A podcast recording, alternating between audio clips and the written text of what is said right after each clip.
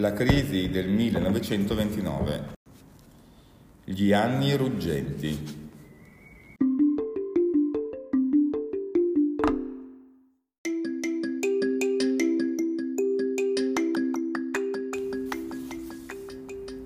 Tra il millenovecentoventidue e il millenovecentoventotto gli Stati Uniti conobbero una crescita economica senza precedenti nella loro storia.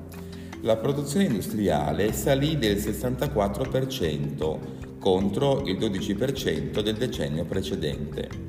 Non si trattò tuttavia solo di un balzo in avanti quantitativo, ma di una trasformazione qualitativa dovuta al diffondersi della seconda rivoluzione industriale. Ciò significò produzione di massa in tutti i settori, da quello automobilistico a quello tessile, alimentare, eccetera. Per assorbire questa produzione di massa occorreva creare consumatori di massa, ossia occorreva che tutti i cittadini acquistassero i beni prodotti. A dare un notevole impulso in questa direzione provvidero in particolare tre elementi. Innanzitutto la diffusione delle innovative tecniche pubblicitarie. In secondis il successo delle nuove forme di distribuzione, tra cui soprattutto i grandi magazzini. In terzis la possibilità di pagamenti rateali, che rendevano l'acquisto dei prodotti accessibile anche alle famiglie meno abbienti.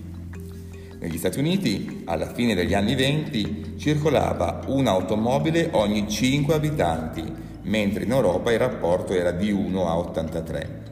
La metà della popolazione americana possedeva un ferro da stiro, il quindici per cento la lavatrice, un tostapane, un ventilatore. Sul mercato approdarono altri prodotti destinati a rivoluzionare la vita quotidiana, come il cellophane, la gomma piuma. Di grande rilievo, anche per gli effetti culturali, fu poi la diffusione della radio. Negli Stati Uniti nel millenovecentoventidue c'erano quattrocentomila ricevitori, nel millenovecentoventotto, a pochi anni di distanza, otto milioni.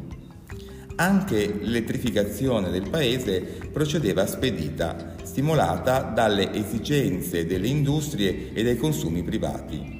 Nel millenovecentoventinove il sessantatré per cento della popolazione usufruiva dell'energia elettrica.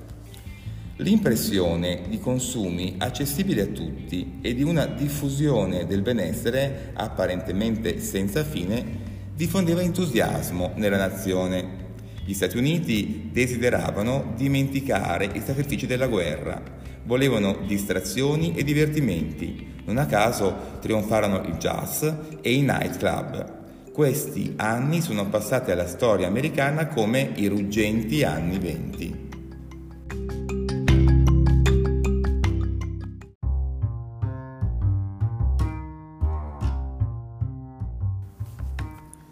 Dopo la guerra, gli Stati Uniti erano diventati la prima potenza mondiale e avevano raggiunto livelli di ricchezza molto più alti dell'Europa. Così crebbe tra i cittadini, posti in questa situazione di privilegio, il rifiuto di un intervento politico a favore dell'Europa e dell'ordine internazionale. Un nuovo impegno americano avrebbe potuto portare altre guerre e altri sacrifici, minacciando il benessere raggiunto dalla nazione.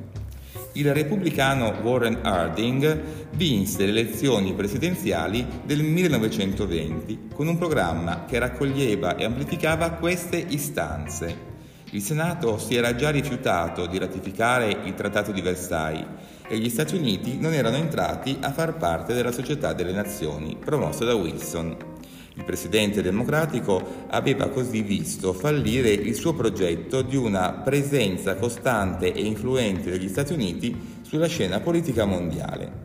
Con la vittoria repubblicana si affermò quindi un orientamento isolazionista, secondo cui il paese doveva badare esclusivamente alle questioni di politica interna o al massimo curare i propri interessi nell'area del Pacifico.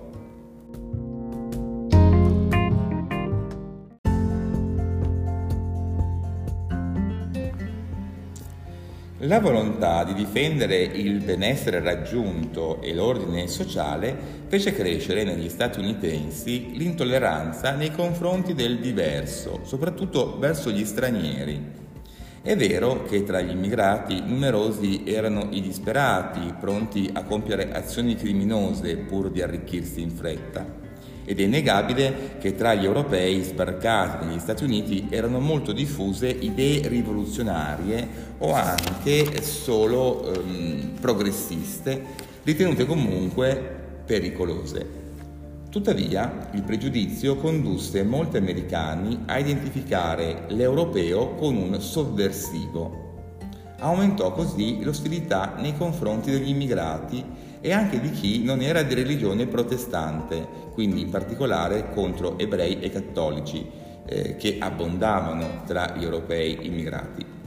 Nel millenovecentoventiquattro una legge stabilì che sarebbero stati ammessi nel paese soltanto tremilaottocento italiani contro i quarantaduemila dell'anno precedente. Emblematico fu poi il caso Sacco e Vanzetti. I due, che erano anarchici e italiani, vennero condannati a morte nel millenovecentoventuno per una rapina conclusasi con un omicidio.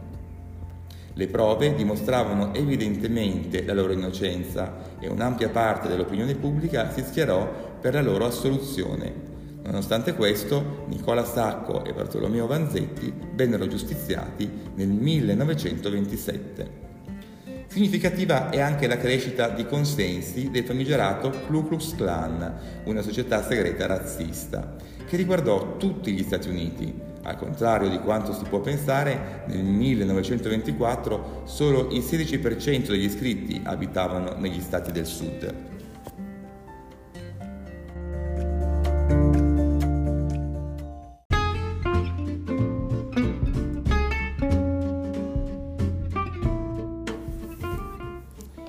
Risente in qualche modo di questi sentimenti di intolleranza nei confronti dello straniero anche la legge che aprì negli Stati Uniti la stagione del proibizionismo, cioè il divieto di vendere e consumare alcolici.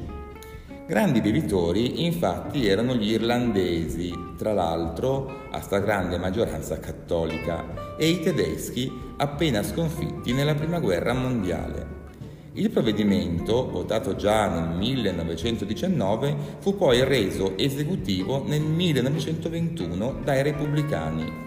La legge si rivelò però controproducente. Infatti l'alcolismo non venne sconfitto, mentre prosperò la criminalità organizzata, i cui capi, i gangster, accumulavano grandi profitti attraverso la produzione clandestina e il contrabbando degli alcolici ed eludevano i controlli corrompendo i funzionari pubblici. Particolarmente famosa tra i gangster divenne l'immigrato italiano Al Capone. Nel millenovecentotrentatré, visti i disastrosi risultati della campagna proibizionista, la legge fu chiaramente abolita.